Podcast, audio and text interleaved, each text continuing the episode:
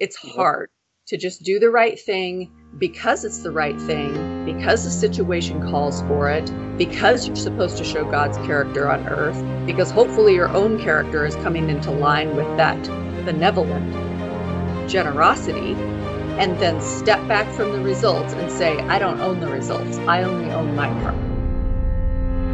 Hello, this is the Adventure Through the Bible podcast. My name is Matt. With me today, I'm going to really change it up today. We're just going to go with uh, Tracy. Good morning. And Eric. Good morning. I'm going to put Karen last, like you. I'm always last. You weren't last week. It's true. Good morning. But you're all here. That's what's good. Good to have all the friends here. The gang, the gang back together again. Not this, I guess it's only been a week, but you know. but still, the gang's all together. I I had a bit of a of a revelation to me the other day. All of a sudden, okay, we, we record about two weeks ahead of schedule. All of a sudden, I realized this is Super Bowl weekend, right? Yes. I think I've watched. Well, actually, I don't. I haven't watched even five seconds of football this year. I was I was completely taken unawares by the Super Bowl this year. Well, Tracy, you're more of a sporty guy. Did you know it was Super Bowl weekend? Of course. I figured. Yes. Hello. yeah, it's kind of a weird. Kind, I mean, I'm not big into sports anyway, but it's kind of a really weird year for sports. I was actually surprised they were going to try to do a Super Bowl. You know. Oh yeah, they've, they've taken on everything. Try to keep everything the same, limited capacity. Yeah, yeah. So I don't know, just interesting, interesting because, like I said, I was I was just completely out of the loop on it this time. And uh Punxsutawney Phil saw his shadow, so we get more weeks of winter. I guess by the time people listen to this, you'll you're only down to four more weeks of winter. So, um, so at least uh, you know take that take that to heart and and be happy. Of course, I'm looking out my window right now, and it's clear skies, and you know we haven't had much snow actually since winter set in. So I don't know. We could actually use maybe we could actually use those weeks of winter, but anyway. Yes. Yeah. Good. Yeah. Well, it's supposed Yeah. to snow. It was supposed to snow on Wednesday, and they pushed it back to this weekend, and it doesn't look like it's going to snow now. No, no, it looks nice. And I was actually working outside two days. It was cold. It was just like that. That uh, it's insulting to me when it's cold, but for no reason. It's just cold and windy. If it wants to be cold and snow, that's cool. But it's just cold just for the sake of being cold. It's just, it's like, it just insults me. Insults my, uh, insults my nature. All right, that's enough talk about the weather. How about we get into an actual discussion of some uh, importance, or at least uh, some uh, interest? We are picking up the book of First Samuel again this week. Last week we were in uh, deep into some Psalms after David had spared Saul's life in the cave, which was a fun, which was a fun uh, uh, discussion, a fun story. Um, and then we got into David's state of mind through those Psalms. And we pick it up again in chapter 25 now. And it interestingly starts it starts with the death of samuel which had me instantly going well who wrote the book? It's First Samuel, no less. yeah. So obviously it wasn't samuel writing the book. So i i'm a little curious about who wrote it. Um, maybe i don't know maybe david but i don't we don't get any indication of who wrote the book. But it starts with like i said the death of samuel. And he gets a whopping one verse for his death, which I kind of thought was interesting. Also, um, I've noticed I've noticed that when people die here in what we've read so far, very few people get much of um, of a eulogy, I guess you call it, uh, over their deaths in the Bible. Did you find that interesting at all? I I've don't never really su- Thought of it. Maybe didn't think about I it, huh? I don't find it surprising. Yeah. Yeah, I mean, I, I think Moses got a bit. I don't know, just it, it's just sort of interesting that um, it's like death isn't really, and I guess from a Christian perspective, we look back on it, and it, maybe it's not that uh, not that eventful, you know, in, in Well, a don't know. long, wide wide view of things. Maybe it's not that. It's just that your life matters more than your death. I mean, it's, it's it's also somewhat silly. I, you know, here you know somebody's a gangster and they've got virtually no compelling, uh, you know, attributes to their life, and and they get killed in a gang fight, and then oh, he was such a sweet boy, and everyone was so lovely, and it's like, come on, it's Mhm. like, it's just like to let your life speak for what it is. and then you know you're gone and people are sad and and that's the part that that's the part that's always baffled me is that everybody acts sad for the person who's gone i mean they're gone right it's, let's just be honest about it is that the sadness is for everybody who's left and yeah. so you know it did say that they mourned for him um, mm-hmm.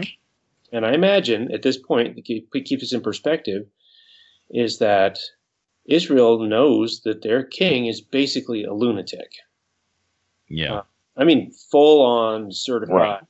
mm-hmm. lunatic. He's off the rails. Yeah. And so you got to mm-hmm. be a mm-hmm. little bit disturbed when the other, you know, your outrigger, so to speak, the stabilizing factor is gone. I'm sure they were sad. Right. Um, I would like to take a moment to let everyone know that if you if you Google who wrote the books of Samuel, apparently Books of Samuel is a book Yes. Like a modern published book. And oh. it, will, it will tell you that a man named Robert Alter, who was photographed in color, wrote the books of Samuel. Probably the wrong one then. yeah, no, I'm, I'm guessing totally the wrong one. Yeah. well, first you have to go there because First and Second Samuel were one book, just split up for for study yeah. purposes. So yeah, you had me going there. Well, the book goes on and uh, there is a guy named Nabal. Now, I'd like to talk to this guy's parents because they named this guy, they named him Nabal, which means fool. Who names your kid fool? You mean like in retrospect or at their birth? Well, I think every parent, at least at least uh, quietly to themselves or, or to each other, uh, has probably said that about their kids at some point. I, I could I could probably guarantee my parents have said it about me. So uh, if my kids listen to this, it's like, guys, just you'll do it too. So you know, but yeah, but then but so this guy's name is Nabal, which means fool, and he kind of starts living up to his name. Uh, David sends some men to him to ask for some support, I guess, maybe even some gifts. Uh, there's a feast day coming up, and David would like a little a little something from Nabal. And I guess he feels maybe not entitled to it, but uh, doesn't feel too bad about asking for it because his men had been in the fields with Nabal's men. And at first, you're reading the story, and it sounds like, you know, nothing had, they didn't do anything to him while they were there. But what you find out is that his men had actually been actively protecting Nabal's men. I don't know if it's from Philistine raiders or, you know, just uh, bad guys in the region, but they didn't let anything happen to him.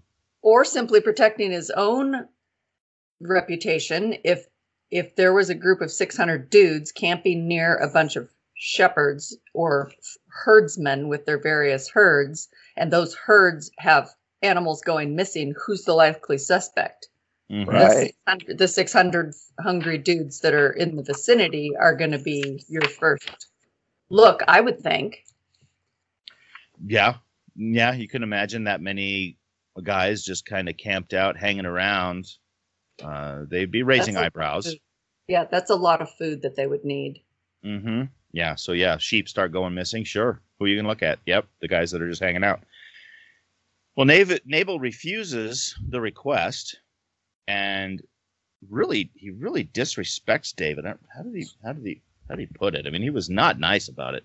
He, um, who is this David? Who is this son of Jesse? Yeah.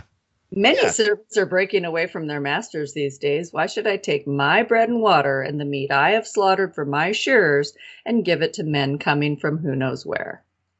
Yeah, and so he's not saying it as if he doesn't know who David is, but he's just like, it's like, I don't know this guy anything. I, well, but David clearly thinks differently, and he takes 400 of his men out of 600 to go and he is prepared to kill every single male in Nabal's household. I mean, he he is he is ticked off.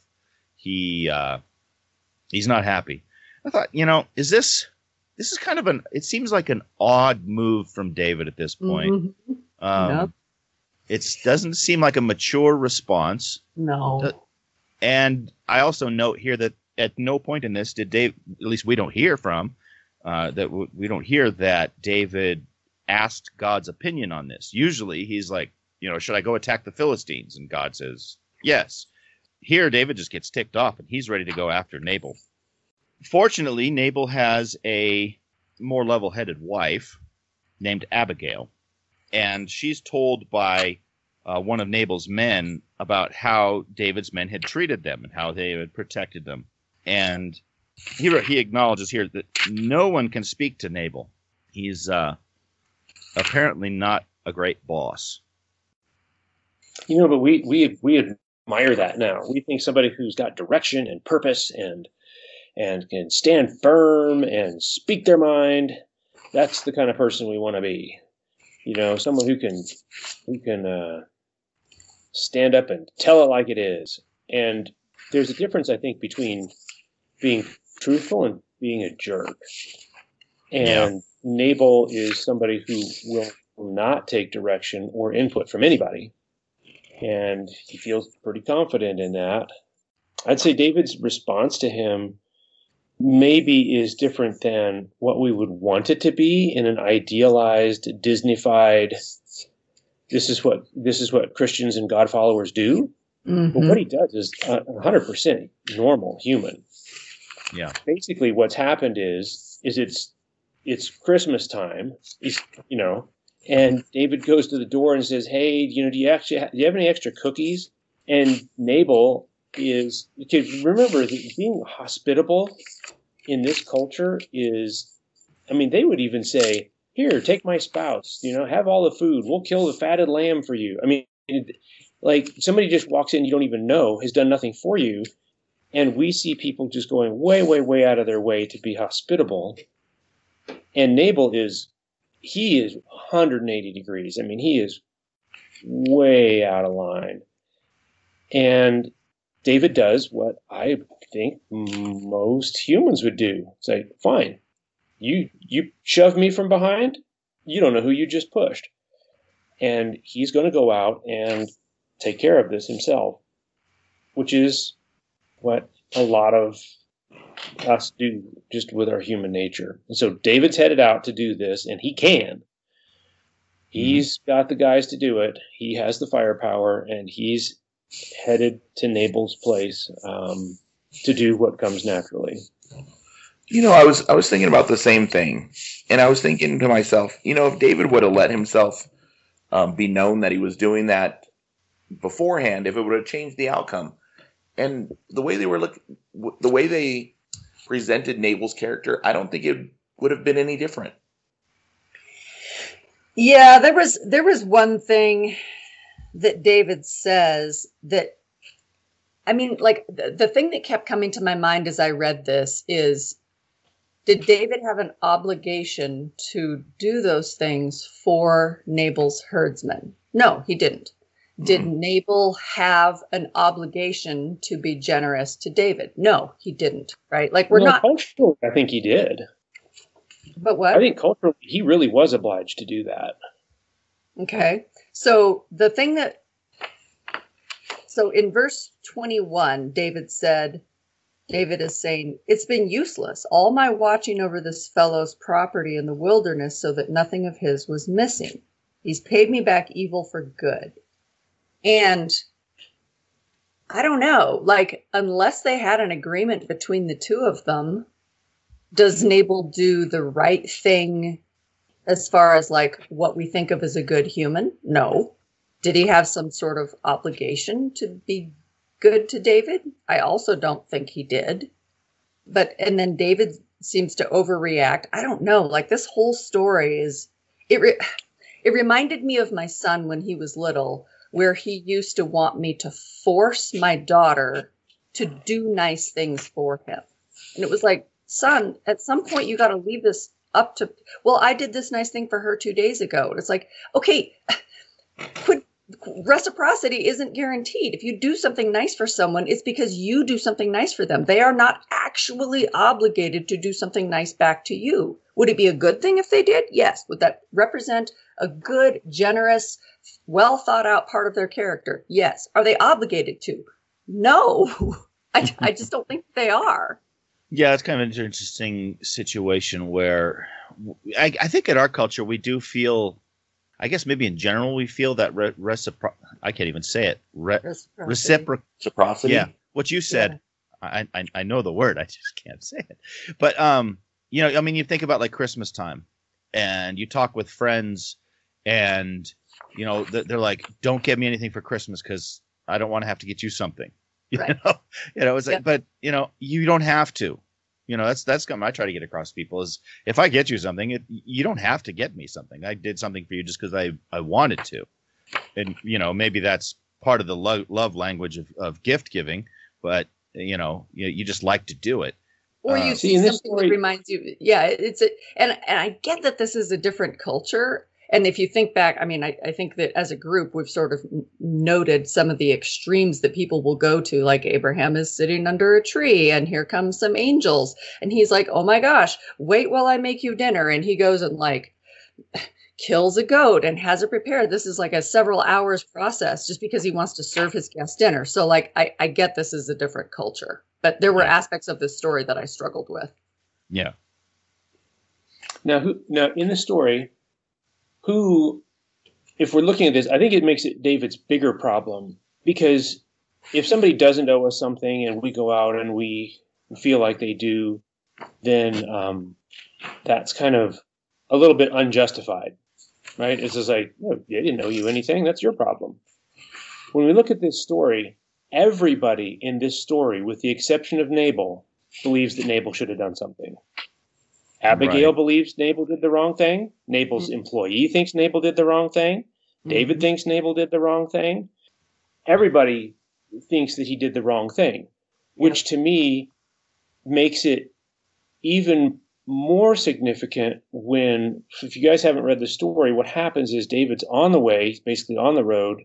Abigail catches wind of this, and she goes and prepares a bunch of stuff because it was feast time. And so she had, this is another little clue here.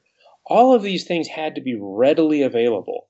Like she didn't go and make this stuff from scratch. Right. And She it was a wouldn't had time. Well, you know, you look at what she brought, and compared to the number of men that David's got, it really wasn't a huge amount either. It was just a Oh, no. gesture. it was a gesture Right. So she gets all this stuff together.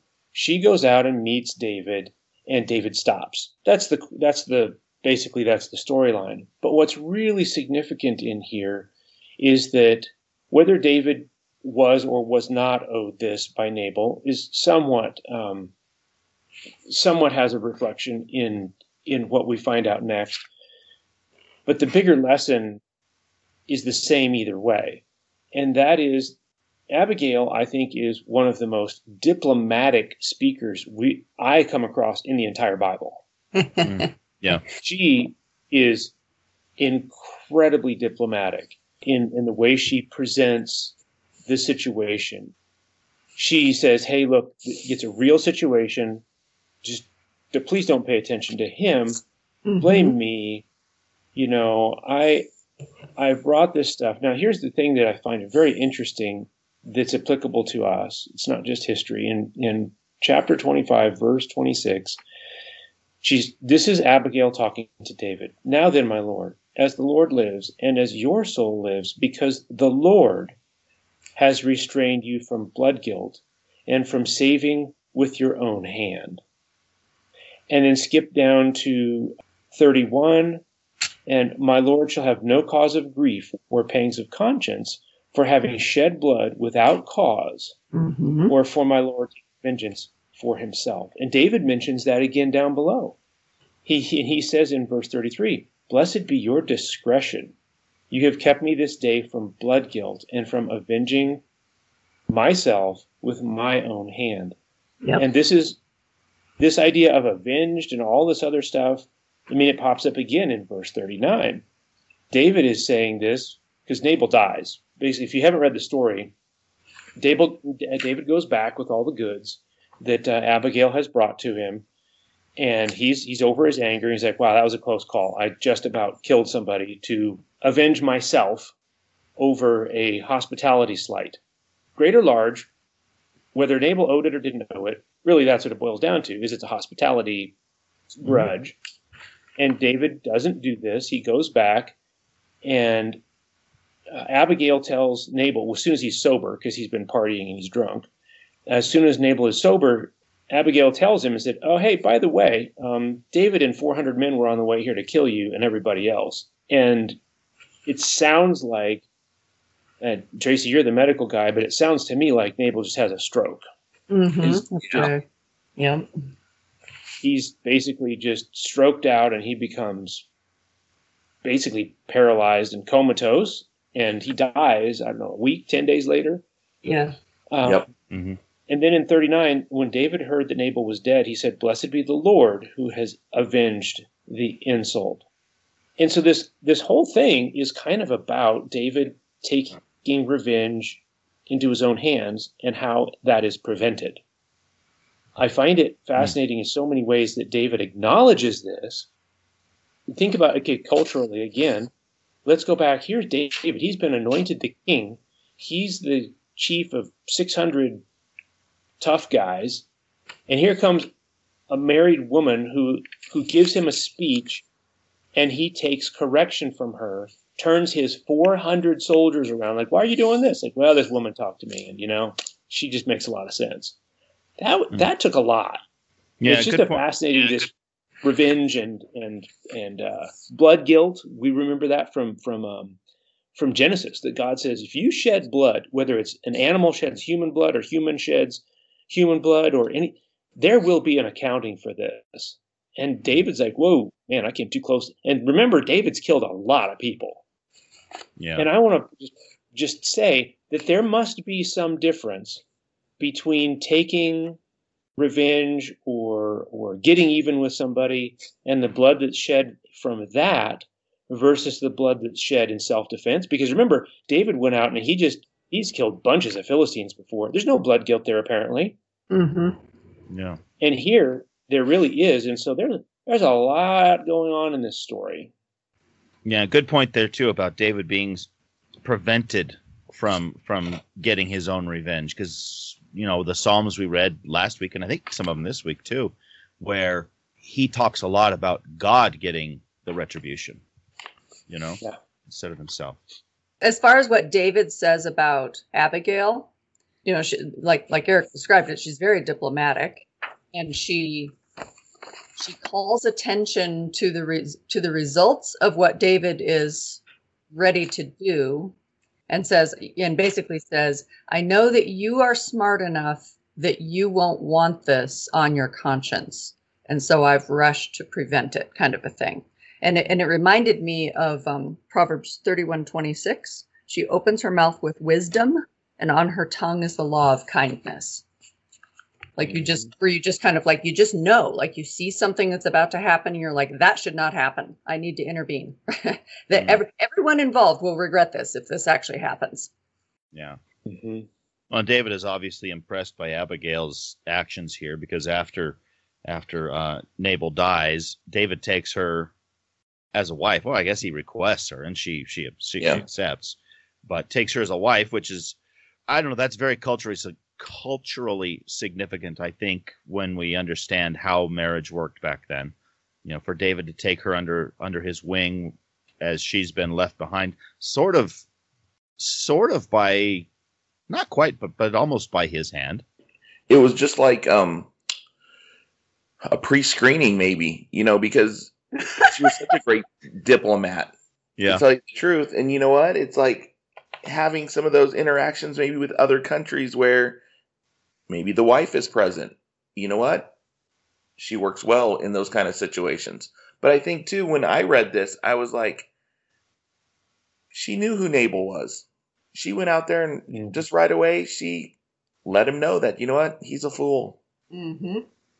yeah, and, and and in a fight or a disagreement when the, uh, the other party's significant other comes up and goes you know what? You're absolutely right. He's a jerk you know what? Sometimes that does have the cold water effect on the whole situation.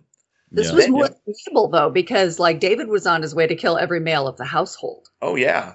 It wasn't just going to come back on nabal's head. Right. but but i think the focus was nabal it was under nabal's whole roof. You know what i mean? So it was to me it was almost directed at that because everybody else already said yeah he he did us a huge favor out there. Mm-hmm. Mm-hmm. Yeah. So, you know, I think it was just just like Eric was saying, she was a great diplomat. I'm Right. picturing I'm picturing the face of the modern woman as she reads David's proposal. Please come to the desert and live on the run with me and my 600 men. Oh, and my other wife. Uh, also, I left one behind in the capital. yeah. Yeah, he took another woman, Ahinoam, uh, as a wife. And we're informed there at the end of the chapter that Saul had made a real jerk move and given David's Yep. first wife, Michal, to another man. Yeah. Yep. It's like, like man, Saul is not doing anything to make uh, friends with David at all. Okay, so that was David, and that's David's story. How do we look at this ourselves? I mean, can we can we be either the diplomat, as Karen said, who can step up and prevent something that we see, or can we ourselves say, God, please keep me from doing dumb things that I'll regret? what do we do with revenge? Do we what what do we do with that? Yeah, I guess probably the first place, like you said, is start. Well, I mean, I guess we all have to we have to judge our own lives, but you start in that spot of don't let me do dumb stuff today, God. You know, if you if you know that you're in a habit of of of making bad choices, maybe your prayer needs to start out every day. Don't let me make dumb decisions today, God. And thank you for my wife. And thank you for my wife. Yeah, I would take it. I, Hope would take it. doesn't think I'm a fool. I missed that. What? I said, and say a prayer. Thank you for my wife or my spouse, and I hopefully they don't think I'm a fool. Um, I, I think that if we do good in the world under the expectation that it will come back to us and we are and we're so vested in that expected return that we lose our cool if it doesn't happen then we're doing good for the wrong reasons Mm. Good- I read a book that described Jesus's ministry as one of disinterested benevolence. And it took me a while to get my head around that because I, I as a human, typically only have interested benevolence. Like, I'm going to do this good thing for you. And then I'm going to watch you to make sure you appreciate it properly and that you give back when I think it's appropriate and in the scale that I think is appropriate, right? That's interested benevolence. And and the difference is am I doing it for the response, for the expected response, and the lack of that response will derail me? Or am I doing it because I'm showing the character of God and hopefully my own character is in the process of getting stepped up a bit, right? And that's and so I I have thought about that a lot over the last few years. I came across that passage and then about disinterested benevolence and ooh boy i had to stop and get my teeth into that for a minute and i swear to you that was divine timing because not even a week later i was sitting at lunch with a friend of mine and she's bawling her eyes out in disappointment because she's gone out of her way and out of her way and out of her way to do nice things for this person and this person is like yeah thanks and then just leaves and doesn't give anything back and I was like, mm, okay, take a step back, check your motivation. Like, why are you doing good? And so I, you know, I gave her this. I told her, I said, like, hey, I just read this a few days ago. She starts crying. Oh, that's so, you know, that's beautiful. Thank you for sharing. You know, anyway, it's it's hard.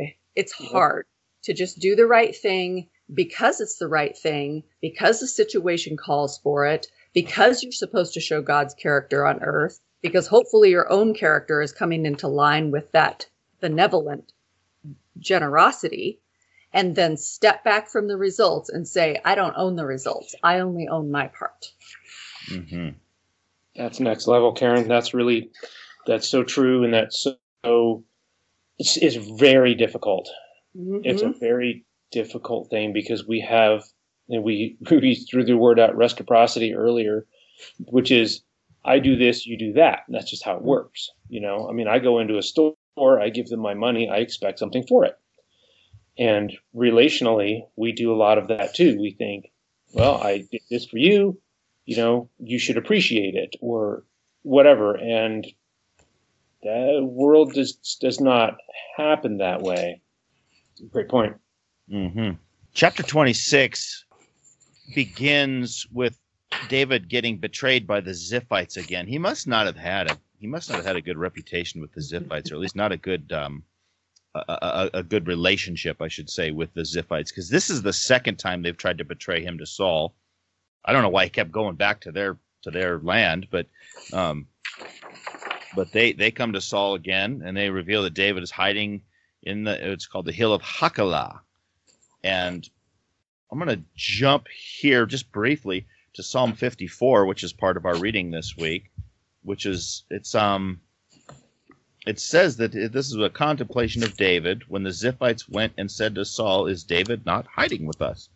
So um, this is this is it's a little glimpse into David's state of mind then while he's he's getting betrayed by these people again, and he starts out, "Save me, O God, by your name." I thought that was kind of a cool, that was an interesting way to put it. Save me by your name. You know, what do we think of as God's as God's name as something to to be saved by? And I think of I think of the commandment of not taking God's name in vain. You know, obviously it's more than a word here. It's um, I don't know. What do you think? A reputation? Uh, Yeah. uh, uh, uh, just a state of being. And, And in this case, I think an ownership, like I'm under God. God's got me. Mhm. He'll save me. and he talks about how his oppressors, he says, have not set God before them. I think that's a good. I think that's a good thing to recognize when you have adversaries, and if you're at least relatively certain that you're that you're trying to do God's will and live your life in a good way, and you have people who are just constantly at your heels, just recognizing that they're they're not looking to God for their direction. I think You it's know? even more complicated when they claim they are, though. True. Yeah. Because Saul, to the Ziphites last time, anyways, he said, God bless you. Right. Yeah, it does get complicated. Did you guys notice in verse 7 David's mixed feelings on the whole thing? Like he's doing it right, right? He's not taking the vengeance himself. He's feeling attacked and he turns the whole thing over to God. But but look at what he says in verse 7. He, the capitalized he, God has delivered me out of all my troubles and mine eye, my eye has seen its desire upon my enemies Mm-hmm. right so it's like there's a very uh the so that was new king james niv says you have delivered me from all my troubles and my eyes have looked in triumph on my foes um okay all right Well, you know, he is constantly asking God to be his avenger, to to to defeat his enemies, which I remember last week. I remember talking about that being an interesting, seemed to me sort of an odd prayer to make. But we talked about how that's just a an honest place to be. You know, if you just pour your heart out to God and God take care of these guys. You know, I mean, Yeah. sometimes he's asking for almost like brutal retribution on them. You know, but So, like, there in verse seven, you can see he is God's here he is God's servant like dear you know dear Jesus save me by your name um you take care of my enemies my enemies are your enemies they have not prioritized you and now they're coming after me protect me because I'm your servant like this a lot of this Mhm. is like a reputation thing but it's also when you get down to the end of it it's also David's reputation Yeah. Well, yeah, and he comes away satisfied. You know, Mhm. he comes away satisfied. And so as we get back then into 26 and we see how he is satisfied here is, is kind of is kind of interesting because I mean the long the long story of it is that he he doesn't get he lets Saul go again. I mean that's really what it boils down to. Saul has come after David with 3,000 men and this is after he had told him he was he wouldn't do this anymore. And uh, Eric had pointed out that that David was smart enough to realize that um, not, he's not going to trust him on this. It's like the forgive and not forget, I guess. They part they part ways at least with a with a with an appearance of being friends, but they go different directions. Well, obviously Saul didn't take it to heart. Comes after David with three thousand men. Remember, we just said David had six hundred. it's very flattering yeah, Yeah. so so Saul is he's he is still mean and serious business against David here. But as he gets he gets close to where David is, then David takes two other guys with him to go into Saul's camp. It takes uh, says Ahimelech the Hittite, and I remember there was a priest named Ahimelech, but I'm guessing this is a different guy, and Abishai, son of um, I don't even know if I can say that word, Zeruiah, Zeruiah. I'm gonna say Zariah. It's probably wrong. But the entire camp is sleeping. Everybody. I mean, it's nighttime. Everybody's asleep, including Saul and Abner, who is the commander of the army. And Abishai sees this, and he wants to go up and just kill Saul right away. He's like, just let me go up there and do it. He says, uh, how'd he put him? He's like, I think he was like, I could, I could just pin him to the ground, basically. I could just walk right up there and do it. And he's like, God has delivered your enemy. And I remember us talking about this before, like in the cave, saying, you know, how we could ask for God for a sign. And here we've got two times that Saul is right in front of David, defenseless, and it would be relatively easy to just take care of business, just get it over with. This is what was kind of amazing to me is that they were having this conversation right there. you figured they could have done that before they left. Yeah. You know, come up with a plan before they got there.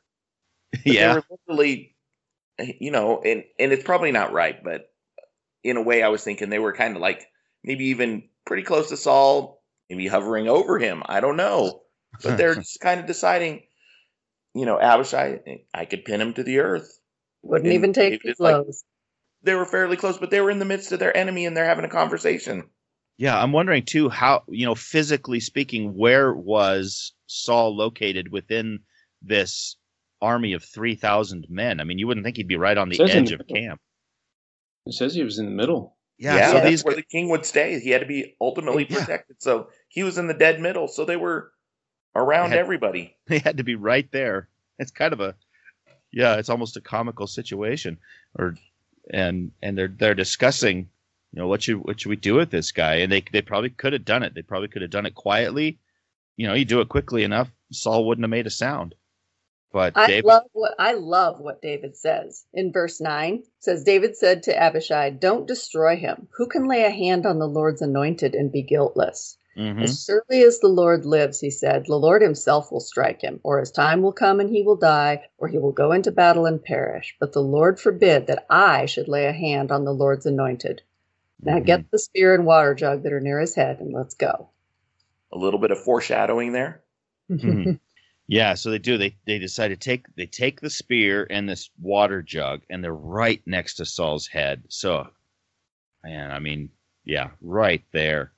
And they get out of ways and I will I, I at this point they must have gotten out of camp. And David calls out. He doesn't call to Saul though this time. He calls out to Abner and he, he, he really points out Abner's failure here because as commander of this army of 3,000 men, Abner has really failed in protecting his king. And he calls out, Why haven't you guarded the king? He's like, Look, I've got his spear and water jug, and you neglected your duty.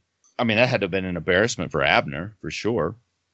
I mean, sleep. Er, I mean, everybody's asleep. Nobody's on guard here. Well, it does say that they had, in in uh, in verse twelve, because a deep sleep from the Lord had fallen upon them. This wasn't this just true. a regular night. I mean, this was a this was the thing. And again, was it a sign or was it a test? And uh, David took it as a test to avenge himself or not. And so, anyways, mm-hmm. he, he reaches out and he yells and says, "Hey, you know, I could have killed you." And and then Saul does the same thing. Oh, you're better than me, and does that whole thing. And then they he actually gives back the spear and water jug and it's interesting that David says, what Karen alluded to, David says, the Lord rewards every man for his righteousness and his faithfulness. Now, it's kind of a difficult thing to hold that, to say, yes, God does in fact do that. But how and when he does that is up to him, and I mm-hmm. can't do the right thing dependent on my expectation of how that goes down. Because there's a lot of Psalms as we read through those where I think it's a request, God, do this for me. And we have read those, some of those things. We can get to some of those later, but we have read those as promises that we will never fall into the hands of our enemies, that we will never be hungry, that we will never be tired, that we will never be want, that we will never suffer shame at the hands of our enemies. And those things are just going to say it. not always true. Those are not blanket, universal, always true things. Now, we can request that and we can say, God, you know, do this, and we have to hold it in the context of the, the larger picture of time between Eden and Revelation 22 when things get set right ultimately. Because remember, there are, to skip ahead, um, there are metaphorically souls under the altar in the heavenly tabernacle calling out to God. And these are the souls of those who have been beheaded for their testimony for Jesus. Is like, well, wait a minute. If if in the Psalms everybody who believes in God is always delivered, what happened to John the Baptist? Mm-hmm. You know, and so we have to look at these things and say, it's in God's time, it's in God's hands. It's like the three Hebrews who were facing Nebuchadnezzar in Daniel, I think it's chapter three or four, where they say, Hey, we know that you could throw us into the furnace. We also know God could deliver us. He might or he might not. Doesn't matter because we're going to do the right thing anyways. I just think that it's important to to Karen's point that she brought up is that we do the right thing because it's the right thing, not because we expect God owes us in the way that we have done the math. Okay, so if anybody is interested in that idea, Jesus himself talks a lot about it in the middle of the Sermon on the Mount. And so if you want to dig into it a little further, you can read uh, Matthew 6, and it talks about different ways that the righteous choose to do the right thing versus not doing the right thing. So, anyway, just something you can do. Chapter 27 begins with David acknowledging that he knows that Saul is not going to stop coming after him. He absolutely knows that, that this is a, how, how do they, what's it, I've heard it called a pie crust promise, easily broken. I don't remember where I picked that up, but um, what was that? That might I think I that might have been grandma. that might have been Mary Poppins. I heard that from. the wisdom of Harry Poppins. My wife will appreciate that one. But he know he knows that he's not going to keep this promise, and he he makes a. It's it, it it's a very, I don't know. It's an odd move to me, but at the same time, same time, kind of brilliant, I guess, where he decides to uh, go ally himself with the Philistines.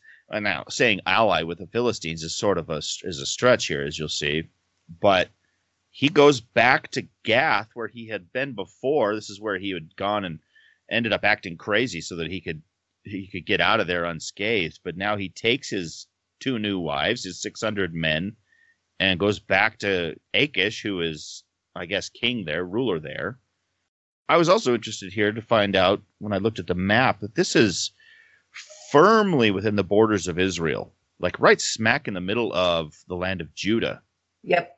So the Philistines have been occupying Israel for for a bit it sounds like and we never really got we never really got an indication in the reading of when they came in and started this of I don't know if it was just a, a gradual thing or if this was a result of the Israelites never quite getting all of the, the bad seed out of there that they were supposed to or it could be a direct reflection on how Saul wasn't wasn't mining or keeping track of Israel and was more interested in running after David. Yeah. Well, yeah. I mean, David was attacking was attacking Philistines and asking God if he should attack them. When you're thinking, well, why isn't Saul doing this? Exactly. Mm-hmm. Well, he does this, and it ends up being kind of a brilliant move on his part because now and, and it, I think it's brilliant on his part, and it shows just how poor of a leader Saul was. As soon as Saul finds out that David has effectively joined up with the Philistines, he quits. He quits chasing him. It says he he he. How to put it in verse four? That when when he when he realized that he was with the Philistines, he just he just stops. I don't know if this is a fear, if this is a complacency, or just exactly what it is, but but at any rate, Saul just isn't going after David anymore once he realizes that Saul that David has joined up with the people who are really are his enemies. so, um, just for curiosity, I just looked back in uh, 1 Samuel 21 to see who was the king when David went and hid there before, because I wondered, like, was Achish the king that David pretended to be crazy in front of before? And he is. It's the same king. So it's not like a lot of time has passed or the reins of power have been passed to the new person. Like this is the same guy where David marked the walls and drooled in order mm-hmm. to get out there. Mm-hmm. So it makes me wonder when he was acting nuts before and Achish just let him go. I wonder I wonder if Achish maybe just really didn't see him as a threat in the first place and he's like, Yeah, I just can't you know, I don't need this guy around here. Let him go. And then when he comes back, you know, he's kind of a trophy at this point to Achish. Yeah, this is, and you mentioned a good point is that there's a, a lot of irony in here is because David's been talking about I'll let God handle this for me, and then he rolls into camp and lets the king of the Philistines handle it, mm-hmm. and lies to him, lies to him over and over. Yeah, and this brings essentially when you take the honor and shame thing, this brings shame to Israel and brings honor to the Philistines. And that's why Achish likes it, is because he's like, look at this. How cool is this? Is that I've got somebody who purportedly is going out. He's an Israelite. He's going to be the future king of Israelite, doing battle against, at least as David says it, against other Israelites. Mm-hmm. And this is this does. I think it's maybe an appropriate point to put in here is just because somebody does it in the Bible doesn't recommend we should do it. David takes a number of wives for himself, and his predilection for this is not good. He right. pays a heavy, heavy, heavy price for his um, dalliances, shall we say. And it's just because he does it doesn't mean it's a thing that we should go out and do. Some of these things can be a cautionary tale. And as Karen mentioned too, is that he's he's also he's he's not telling the truth. He's not speaking truth, and um, this reflects poorly in the big picture. And it's unfortunate, but this is this is a situation where David does not put it into God's hands and say, "God, you handle this." David puts this one in his own hands. Mm-hmm. Yeah, we talk about him not telling the truth to Achish. He's telling Achish that he's that he's raiding areas within Israel while what he's really doing, so that's why I said it's kind of funny to call him allying with him. While what he's really doing is going uh, to the west and raiding, it says Geshurites, Girzites, Amalekites, says as far as Egypt. So he's going in a completely different direction than what he's telling Achish that he's doing. And uh, he's, he's everyone so that yeah. there's no witnesses. Yeah, no witnesses so that nobody comes back and tells Achish what's actually going on. I guess I'm wondering how Achish is is duped by this because you would think at some point the, the, something would get back to him that these people that he's supposed to be supposedly attacking, he's not attacking. You know, I wonder if it's kind of like the whole out of sight, out of mind thing. It's yeah. not like now he could sit at a computer and you know send a quick email and hey, nobody's here. David's not where I'm supposed to be. And you know, communication time you know, mm-hmm. I think no news is probably good news at some point. Just to a king, it's like, okay, I'm not hearing anything. Everything must be fine. So he kind of gets away with it that way. And then leaving nobody to talk about it helps too. And David's with him for not quite a year and a half. Say a year and four months. And yeah, like you said, communication time. I don't know. I mean, we're we're so used to things being instant anymore. We know right away. I don't know how long it necessarily took for news to get around, and especially if you're talking all the way over to Egypt, which was well, what we say before? I mean, I was only like 17 or 18 days if you walked, but at any rate, David is making it appear like he is allying with Achish while he's really attacking the enemies of Israel. And so he's he's not really allied with him. He's just making it look like he is. And he's using Achish to to just hold off Saul. Because Saul I don't know if Saul's afraid of Achish. I don't know if Saul is just not worried about the Philistines in his land? I don't know. I don't know. But at any rate, that's what that's where David is, and that's what he's doing. So that's kind of where we leave the story for this week. But then we had some psalms in in our reading this week, and we start with Psalm 17. What did you guys What did you guys take away from the psalms this week? You know, Psalm 17 is a prayer with confidence in final salvation. And he talks about let my vindication come from your presence. And we talked earlier about how you know let my salvation be in your name.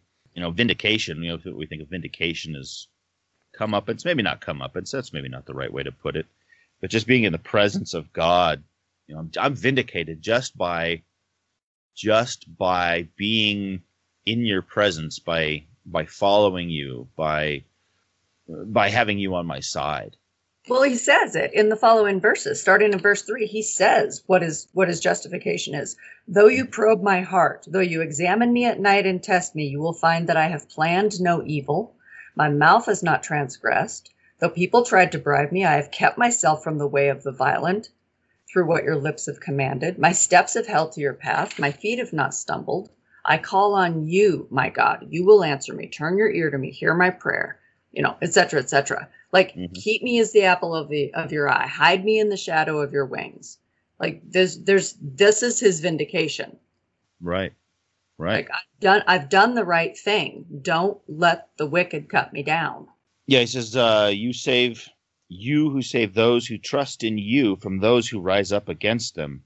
So, mm-hmm. so yeah, just um, that that that that con that confidence of being being in the right camp I like the last verse again, like with the last one, like he really like kind of brings it home in the last verse. He says, As for me, I will be vindicated and will see your face when I awake. I will be satisfied with seeing your likeness.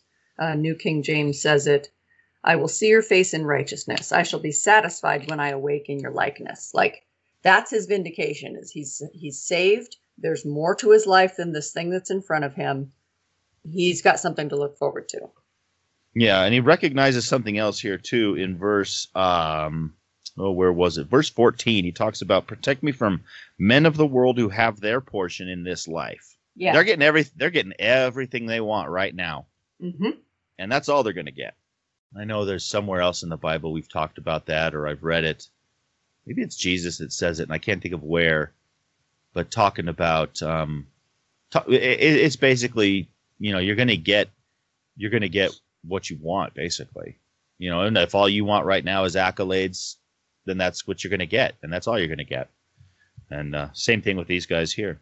Psalm 35 is another interesting one. It talks about how the Lord is the avenger of his people.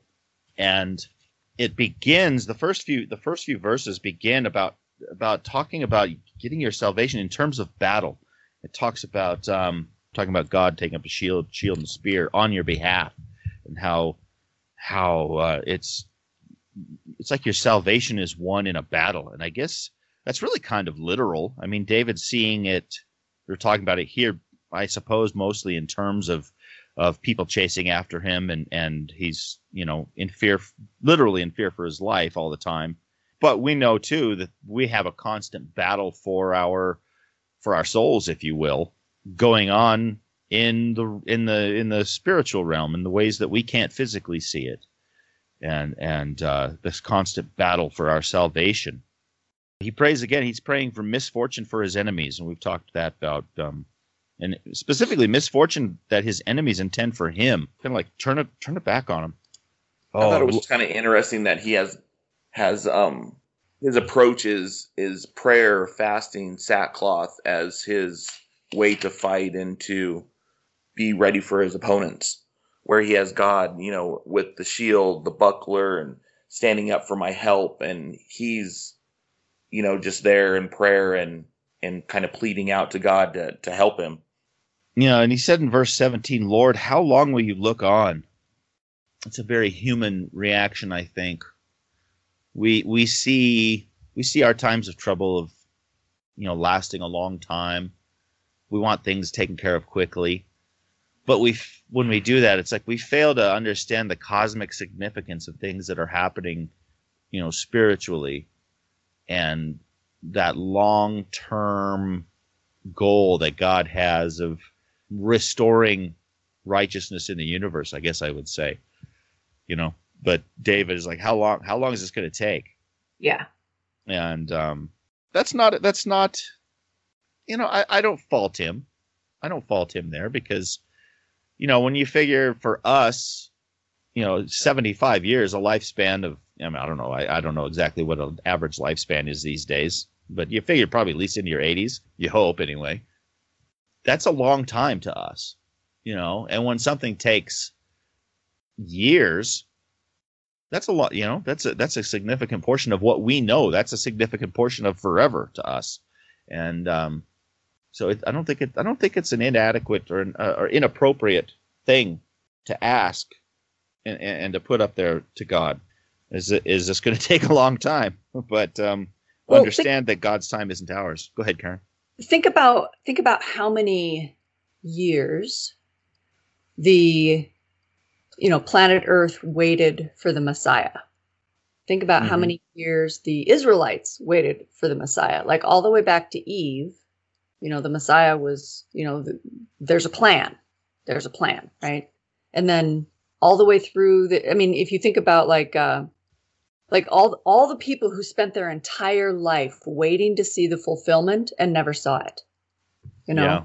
And, I, and if you if you if you think about the population of earth over the centuries and you think about the number of people who have actually happened to be alive when major things shifted. Like there's there's i think there's continual slow shifting but those sort of pivot points where you see something happening and you know you know you're right in the midst of a big thing like compared to the entire population of earth that's not that many people that get to see that kind of thing firsthand hmm Like Yeah. COVID. what do you mean Uh, what do you mean by that It's one of those pivotal points. Yeah, Yeah. our perspectives are our perspectives are different. We have narrow perspectives in the big scheme of things. Oh, the last verse, or at least the, yeah, verse twenty-seven. It says, "Let the Lord be magnified, who has pleasure in the prosperity of His servant."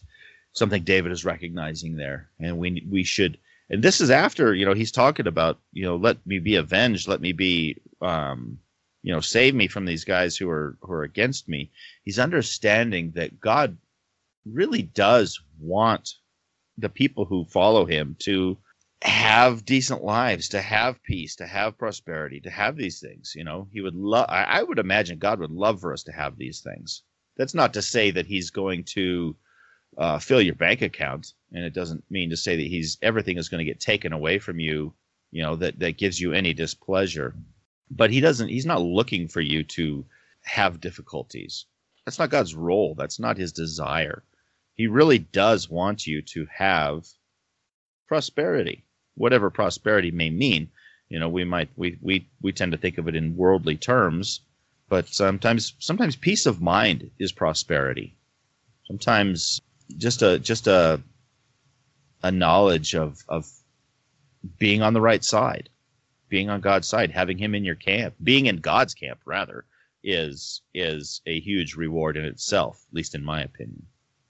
See, we already talked about Psalm 54. That was one of them. Uh, psalm 63 was the last psalm of our reading this week, and it was a short one. Or not Oh, terribly, not terribly long, but it was pretty short. It was what ten verses here. I like uh, this. This was a good this was a good indication of how focused on God David was in his fuzzy little heart of hearts. Like to the core of his being, he wants God. yeah, I was I was interested in the way he describes it. Just to, right out right out the gate, he he's very descriptive or uses very descriptive imagery when he starts talking about his longing or his attitude towards God is like he's thirsty and he's longing like like um he says my flesh longs for you in a dry and thirsty land. Hmm you know if you're if you've ever if you've ever been really thirsty out in the heat and you don't have water available you've had some kind of indication of what david is talking about here of of of desiring god Or or if you're like me and you're curious and you happen to look up the wilderness of Paran where David and his men went, Mhm. it is a wasteland. Mm. where Ishmael went when he and his mom got thrown out of Abraham's camp. They went and dwelt in, in Paran. But it is a wasteland. And who knows how similar it is now. But the like the modern photographs of it are like, oh my goodness. So when when I when I looked at that and then I read Psalm 63, I was like, oh yeah, no, he knows exactly what he's talking about. yeah I like verse three. Your love is your steadfast love is better than life. And there's a song that's got a chorus in that that I really like. It's uh, pretty cool. Yeah. yeah i had i had picked that one out too just the you know god's love being better than life i mean that's a that's a perspective to keep you know we tend to we tend to put life at the at the pinnacle of value and if we try to look at it through God's eyes, and people, boy, when I say this, sometimes people they get really get taken aback by this, but life is cheap for God. Yeah, Yep. He- you know, I mean, he he can think about life and it happens. You know, so so for us to place so much value on life is it's maybe a bit misplaced if we really have trust in God. And so if we if we desire God's presence more than we desire uh, life, we're not misguided. We're not misplaced. I mean, we're all going to die. That's just a fact. Unless, you know, unless Jesus comes comes first. So for us to place ultimate value on preserving our our life, our it, it really is kind of a misplaced uh, misplaced thing. And that's that's hard for us to grasp in the culture we live in. And there are some cultures that place less value in life, but that's not the same thing here. It's like because in some cultures life is like it's like easily thrown away and they don't necessarily care. But that's not the case. That's not really the case here. It's just that if we lose it now, it's not like it's it, we don't think it's forever. It's uh, I liked um, Eric. You read ESV, right? You that's what your Bible is. Yeah, right now. Yeah, and and you said it was your what did you call it? What how did you say it? Your steadfast love is better than life. Is that what it was? Uh, yes, because your steadfast love is better than life.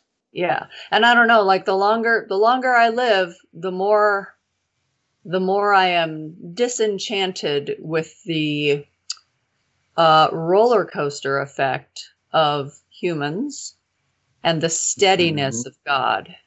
Mm-hmm. Yeah. Yep.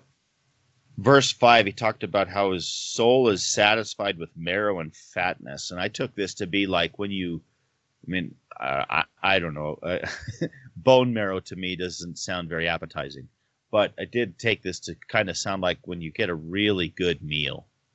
You know, that's kind of Mhm. satisfaction you have when it, it just tasted good. The texture in your mouth was great, you know, and, and you're you were hungry before and you're satisfied now. This is the kind of this is an analogy for the kind of satisfaction that David is having with his relationship with God. And uh, At this moment, I think it's important Yeah. to realize you read through the Psalms, it's like a prayer journal. He has good days and he has Mhm. really, really bad days. And sometimes both of those emotions happen on the same day. Right. Mhm. yeah, yeah. Well, that's life, though. That's life, and that's fair. You know, we all have times when we're like, we totally get what God's doing. Then we either have times when we're just like, I have no idea what's happening right now. You know. But I think that's what keeps his heart close to God, though, hmm in everything, is that he can see that. You know, those that are for me, those that are against me, but I know that I could always find my refuge and my shelter in you. Hmm He talks about meditating on God because he's been because God is one who has helped him. Talks about God's hands upholding him. I can I can sort of picture that almost in a literal way of how you would see that. While God's hand will uphold him, those who want to destroy him will be destroyed, will be destroyed themselves. It says, verse 11. I'm curious how other translations say this. Says, Everyone who swears by God shall glory. How did uh, how does other translations put that in verse eleven? Uh, ESV says, But the king shall rejoice in God. All who swear by him shall exult, Exalt. for the mouths of liars will be stopped. Exalt. Exalt makes a little more sense there.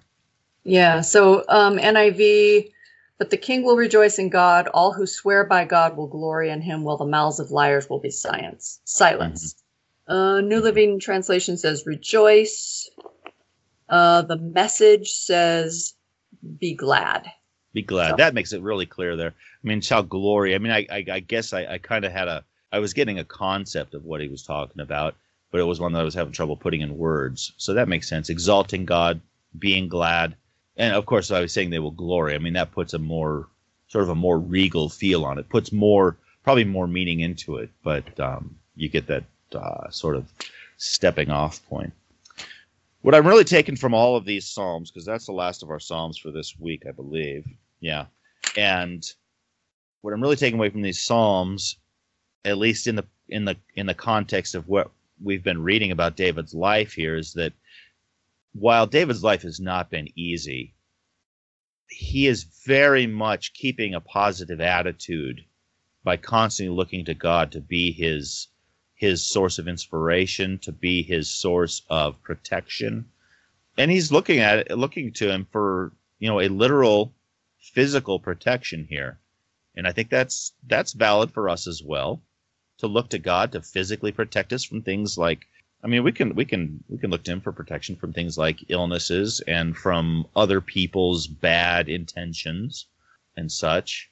And if we can keep our focus on God through those things, then I feel, and you guys can chime in here, I feel that our hearts are going to feel better about life in general. Even if things are falling apart around us, if our focus is on God and God's intentions, His goodwill, you know, glorifying Him and His purposes, it seems to me that it keeps us in a better perspective of life where things like depression might be held at bay even even our physical health because i see a lot of people i'm going to disagree with you matt. That's fine. I think Go we ahead. get all those things. I think we get pain we get yes. difficulty we oh, get sure. persecution we got to remember that david was running literally for his life and he could have said god i'm just going to stay right here and you protect me send your angels Mm-hmm. But for whatever reason, that wasn't the answer. And he suffered all those things. He's fast forward in his life, he had his sons try to kill him. He had a really rough time. Uh, he caused a lot of pain, he experienced a lot of pain. But at the same time, I agree with you. Is it that these things, is it David saying, you know, who have I but you? And I think it doesn't, I don't know if it lessens the pain, I do believe that God can and does often help us avoid trouble and pain and the and the schemes of others, but not always, for whatever reasons we don't understand. And I believe though that his presence, because that's a theme that just keeps coming back in the Psalms, is God's presence and his just his being there. I mean, remember that Psalm 23, just like the pinnacle of this whole thing, is his presence with God. I'll dwell in the house of the Lord forever. Mm-hmm. It's his presence with him through the valley of the shadow of the death. It's his presence with him in the uh, with him in, in the in the company of his enemies. Is it's God's ability. Our when we choose him, he helps us hang on to him in spite of all the junk that comes our way. Yeah. Because well, I didn't I didn't mean to yeah. make it sound like keeping trust in God keeps all these things away. I more meant yeah. meant it to be that if we have our trust in God, we're able to better deal with them. Yes, I agree with you. Then I jumped in too soon. Yeah, no, you're fine. You're fine because you know, and I think too along those lines. You know, it's life. You know, I can't say I know one person that's made it through their entire life unscathed or hasn't had problems or heartache or sorrow or or difficulty or any, anything like that. But I think it's that compass that you have that always points to God. Mm-hmm. You know, that you could always go there in any time. You can go there in joy. You can go there in sorrow, but it's always, it's always that, that compass that always takes you back to God or keeps you focused on God.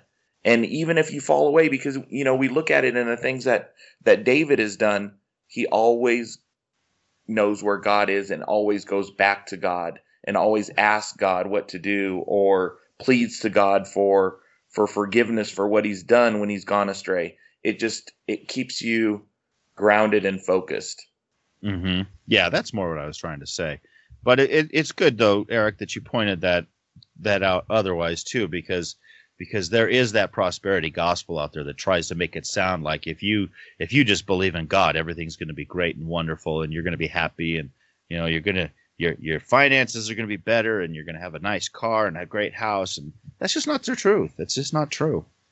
But but having a perspective of God, keep keeping your eyes focused on His desires, His goals, it helps us to better be able to handle when the hardships come because they will come. They always do for everybody. They always they always come. So if you're having hardship in your life, don't feel like you're alone. Don't think you're alone because it happens. It happens to all of us. It happens to the best of us, and it doesn't mean that God isn't paying attention. It doesn't mean that that uh, you've done. It doesn't necessarily mean that you've done anything wrong or bad. It's just uh, we live in a world where these things happen, and someday those will be taken away. And I mean, I know that's what helps me hold on when things get rough, and you know, is that is that hope that we have of of when things will be perfect, when everything will be exactly the way that that uh, God wanted them to be, and they should be. Yeah. Yeah. Yeah, I I oftentimes think of a couple of things that Jesus said, where he like at one point he, in a couple of places he refers to Satan as the prince of this world. Like this is mm. a fallen world, and and there is there is more than one, there is more than one force working for our attention and working for our future and our priority and our everything else. Like there's no, I think as long as we live here, we can expect that to be the case. But if um, uh, we haven't gotten to Second Samuel yet, but there's one place in Second Samuel where uh, David has done something wrong, and a prophet comes to him and says, "Well, you did this wrong, and you are going to be punished. Here are your three choices." And t- two of the choices have to do with the surrounding nations, and one of them has to do that would only come from God. And David says without hesitation, Let us fall into the hands of God. His mercy is great. Do not let me fall into human hands. Mm-hmm. So if we if we view the world that way, then Jesus' words where in this world you will have trouble, but do not fear, I have overcome the world, like that takes on a different meaning. It doesn't mean everything you do right now will be protected. It just means you can fall in the hand of God and mm-hmm. be a mm-hmm. part of this bigger plan no matter what's happening right now. Right, exactly. That's excellent. That's going to wrap it up for our discussion this week. Next week we will finish the book of First Samuel, chapters 28 through 31, and we will also pick up Psalm 18. So that will be a reading assignment for the coming week while you are waiting for that to culminate. Remember, you can reach us at attvpodcast at theadventure.org. You can find us on Facebook. Please be sure to share the podcast with your friends and family so that they can get the same experience you've had. Be sure you subscribe to the podcast so that you reach us in your feed each and every week. And we look forward to talking to you again next week. Thanks for listening.